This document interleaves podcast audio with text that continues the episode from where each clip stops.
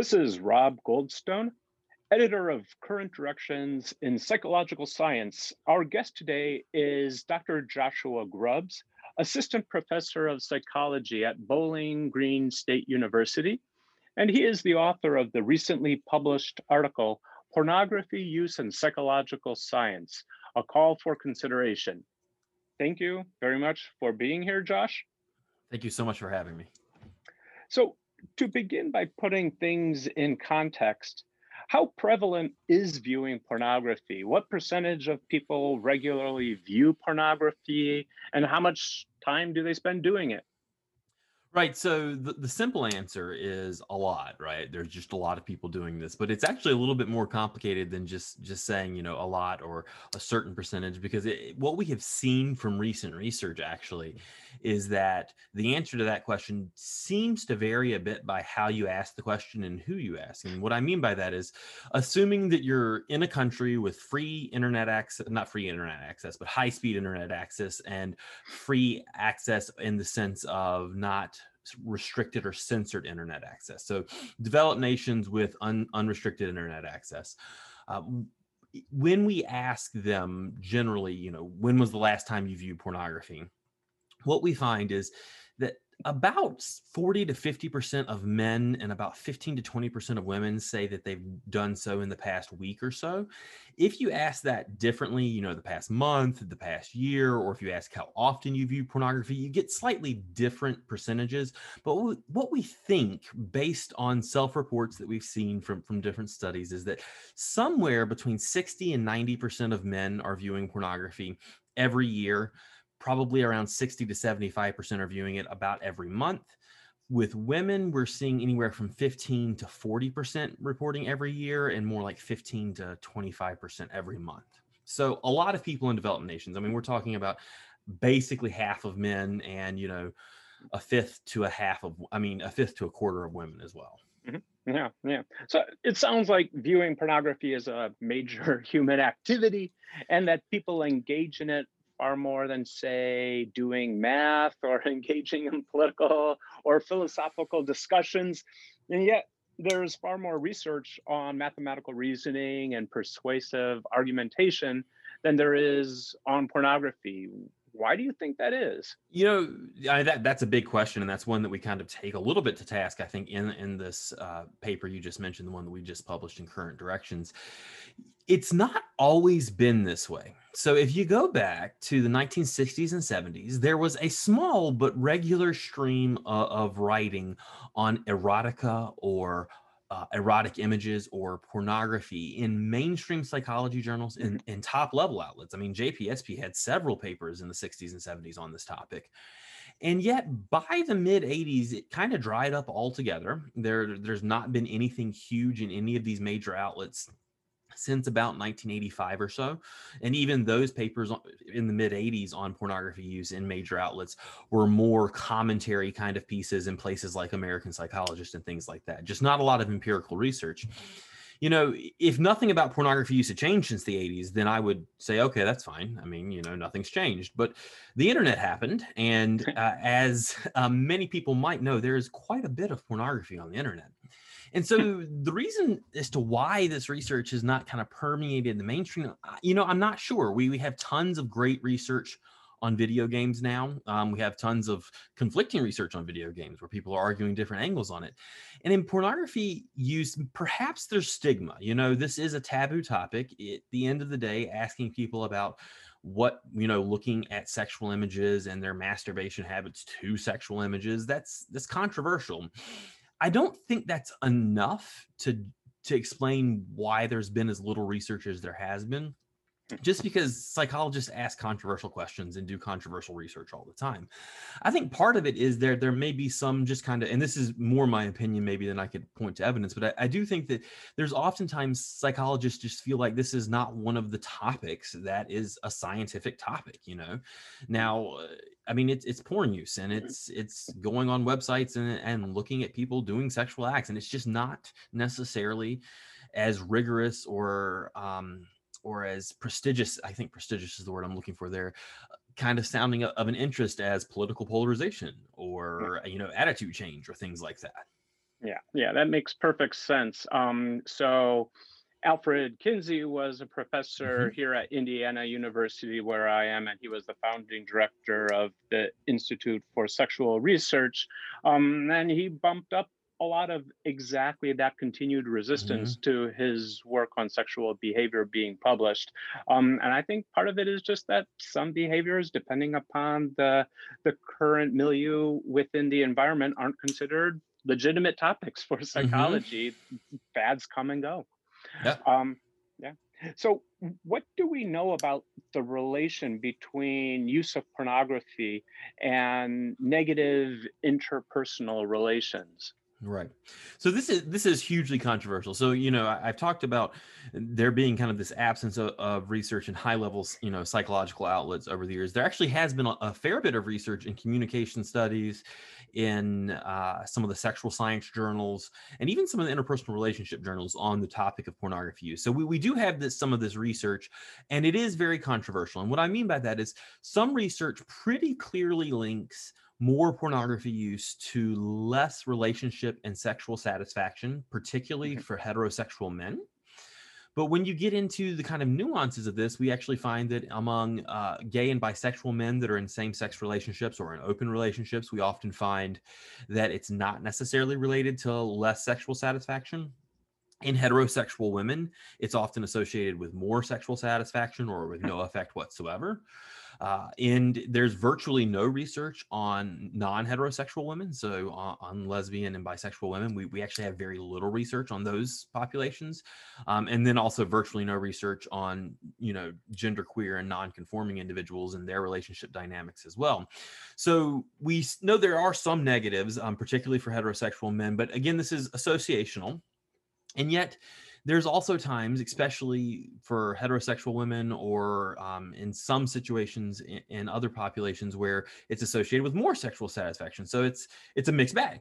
Um, you know there seems to be some negative there seems to be some positive and until we start really getting more rigorous research i don't think that we'll be able to develop kind of a comprehensive model for its relational effects. Yeah, yeah. So, as with much of psychology, it's hard to sort out Mm, causality from correlation. Is there any literature that points to decent evidence that porn use is actually causing negative relationship outcomes when it does, for example, for heterosexual males? we do have longitudinal research that suggests Hmm, that earlier levels of pornography use do at times predict later levels of lower sexual and relationship satisfaction. Now, it's worth mentioning uh, that when you control for baseline levels of masturbation, which could be thought of as maybe an alternative sexual outlet um, or an indicator of uh, unmet sexual desire, unmet sexual desire, particularly with regards to frequency in a relationship. So once you control for that masturbation at baseline, you actually don't see any effects of pornography on sexual satisfaction long term. So it may just be that pornography is an indicator of other things uh-huh, that are going on. Now, I mean, this is fiercely debated, and, one of the interesting things about pornography use is for you know for all that I've said about psychology needing to get more rigorous in its pursuit of it, there's tons of public activism around pornography use, and so there's a lot of mhm, very anti-pornography, if you will, activists that will very very strongly claim that it's destroying relationships and marriage. And a lot of more sex positive kind of pro pornography activists that will actually say well there's no evidence of that whatsoever. And so you hear very polarized opinions in the public and, and the research itself is like well maybe there are hmm, some negative effects. It's not clear that it's causal. It is clear that it's something we should study more but you know what do we make of it? We just don't know yet. And it's almost impossible to ex- eh, manipulate this stuff experimentally. You know there are some studies that have done experimental manipulations where they've shown people pornographic images and then done things like rating partner attractiveness and things like that. Hmm, a famous study of those back from i believe it was the 90s um, that um, looked at it. No, it was the 80s that looked at it and they said that it decreased sexual attraction between partners, but replication mhm, attempts at that have all failed. uh-huh. Um, so, so the causation piece is just not clear. Right, right.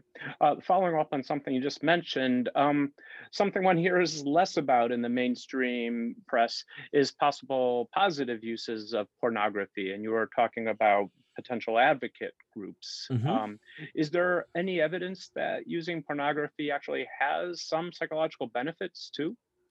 Well, we we know that um, pornography use is often used when people are just you know feeling unmet sexual desire or boredom, and if you ask people about their pornography use, they'll often say that you know it helps them when they're bored or just you know feeling like they have sexual desires and they don't have an outlet, and they'll report right. that this is a positive aspect of their life. Um, there are uh, other aspects of it that some kind of case study or, or more uh, qualitative research suggests might be positive. For example, um, in LGBTQ adolescents mm. um, or mm-hmm. adults, um, I understand that the adolescent use of pornography is very controversial, but especially people that are in non supportive environments um, for their sexuality that are looking to kind of understand themselves and explore themselves in a safe and non threatening way. It, it's just, frankly, it's safer to look at internet pornography than to go cruising for casual sex and some you know possibly not safe venue or something like that. So there's there's options for that pornography provides that could be beneficial especially for people that are lacking sexual options in maybe the region that they are. Yeah right. Good point. Yeah I, i've seen that many united states states have passed legislation calling pornography a public health crisis. In your mind does pornography use currently constitute a crisis, or how should we think about it scientifically? Well, you know, uh, there's a couple of things to think about here. And so something uh, the the first and foremost thought in my mind with this is that there are public health researchers that have actually kind of taken this to task and said no, it's just not a crisis. Now, and and I, I trust the experts in their field, but but having said that also, you know, I think it's it's useful to think about other public health crises that we as a, a nation recognize, you know, things like uh, the coronavirus, um, which has killed, you know, 400, mm-hmm. almost 450,000 Americans. We talk about the obesity epidemic. Uh, we talk about gun violence. We talk about historically um, tobacco, cigarette, nicotine, you know, issues being a public health crisis. Um, and when you look at the scale of, of suffering and sickness and death that are associated with these other crises that I've just mentioned, there's just there's no evidence at all that pornography is doing any of those things. Mm-hmm. So I, I, think that that's very important. Now, you know, the other piece that I would I would bring up with this is that if you believe something's a public health crisis as a legislature or as a government or, or, or, as an activist, you should be really working to ensure that there is funding going into the research of these topics and to the treatment of them and their amelioration. And to my knowledge, and I could be wrong on this, but to my knowledge of the 17 states that have passed legislation calling pornography a public health crisis, I don't think a single one of them have put a single dollar mm-hmm. into actually funding research around the use of pornography and its effects or the effective treatment or education around it either. Great. Yeah. Yeah. Great point. Um, I'd like to hear something about the topic of porn addiction. So, how do psychologists determine that somebody is addicted to pornography? And I'm wondering how big a problem is it? And how does addiction relate to moral beliefs that pornography use is wrong?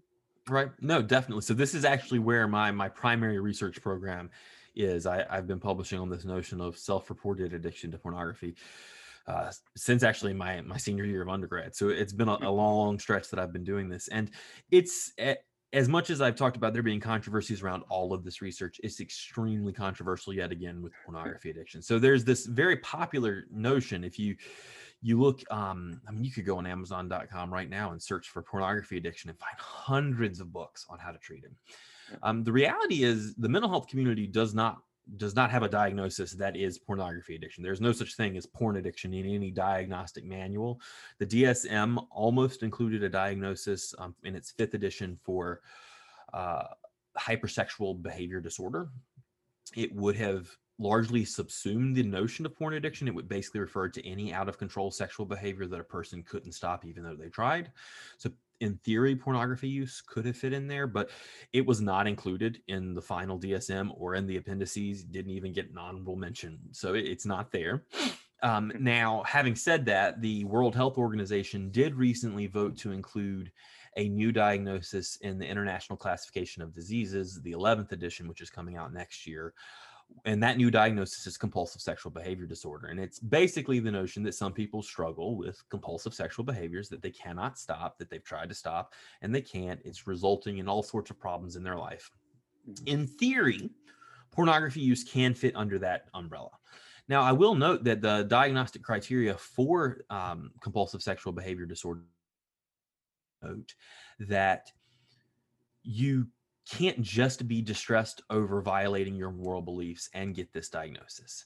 And it, it highlights this idea that morality is important to self reported pornography addiction. And this is actually one of the big things that my research program has tried to show is that in populations where there's a large religious subculture or majoritarian culture, depending on where you are, you actually find that one of the best predictors of whether or not someone says they are addicted to pornography is the interaction between the use of pornography and their moral disapproval of pornography.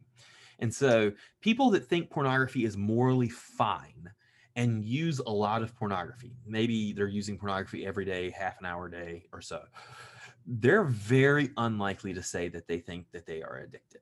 They're also very unlikely to report consequences in their life related to pornography or problems in their life related to pornography use.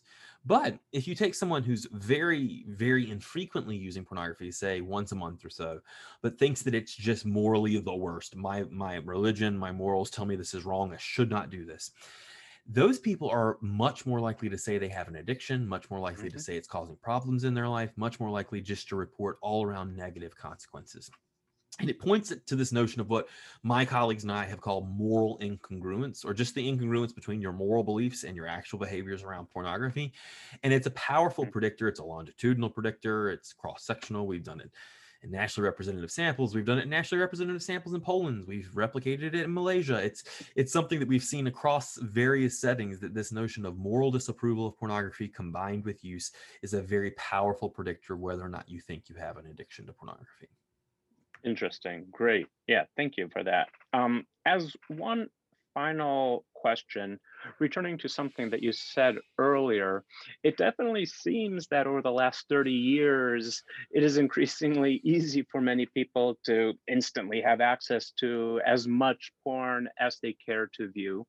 Um, and that does seem like a major technology induced change that we as psychologists could treat as a large scale mm-hmm. intergenerational mm-hmm. social psychology experiment.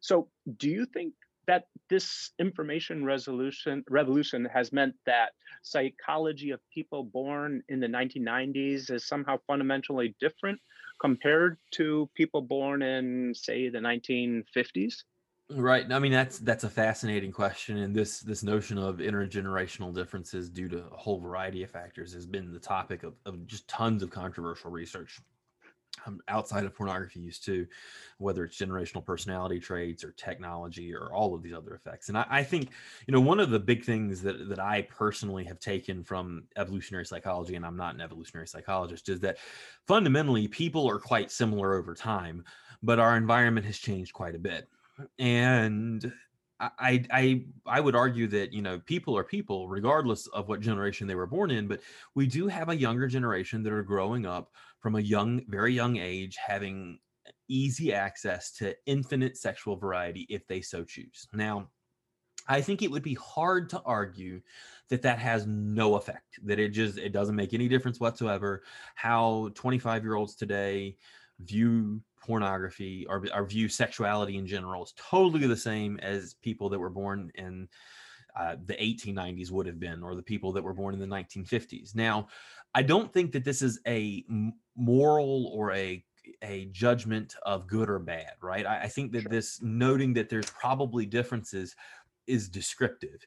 We don't necessarily know fully what those differences are, and we don't know how much of it we might attribute to things like uh, uh access to pornography and other technologies, and how much is just you know cultural change. So, arguably, the sexual values of younger generations tend to be more open-minded and accepting than maybe older generations. Maybe that's a good thing. Maybe it's maybe it's not as good as we think for various other reasons. It's it's something that I think that we need this kind of research to delve more deeply into it. And unfortunately, even though uh, you know I've noted it's not been in some of the mainstream journals, a lot of this research did start occurring in the sexual science journals and and other journals starting in the late 90s and carrying into the present. And although, you know, there's still a ton of work to do, I'm optimistic that we're actually going to start being able to see some of this intergenerational kind of consideration over the next 10 years because we're building enough of a body of research that you know the people we studied their pornography use behaviors and attitudes around 2000 were people that were born in the 70s and 80s but the people that we're studying now are people that you know are the post 9-11 babies that that have grown in a really different world. So we're starting to see i guess cross temporal effects if you will uh, just in the literature and and hopefully we're going to start seeing some meta science that, that aggregates this and starts to look at those trends over time. Yeah great. Okay that's all the time we have for our conversation with Joshua Grubbs. Uh, thanks very much, Josh, for the stimulating conversation. I'm glad to do it. Thank you for having me.